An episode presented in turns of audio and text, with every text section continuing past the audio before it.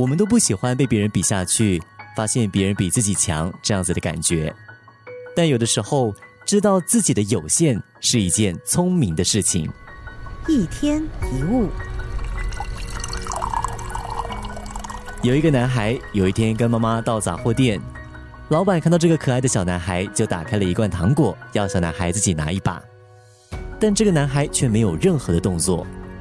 几次的邀请之后，老板亲自抓了一大把糖果，放进了小男孩的口袋里。回到家，母亲很好奇的问男孩：“为什么没有自己去抓糖果呢？”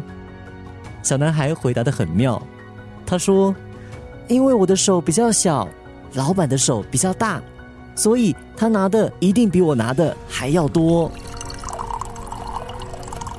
知道自己的有限很重要，凡事不要只靠自己，学会适时的依靠他人更重要。明白还有承认别人比自己强，是一种谦卑，也可以是一种聪明。一天一物。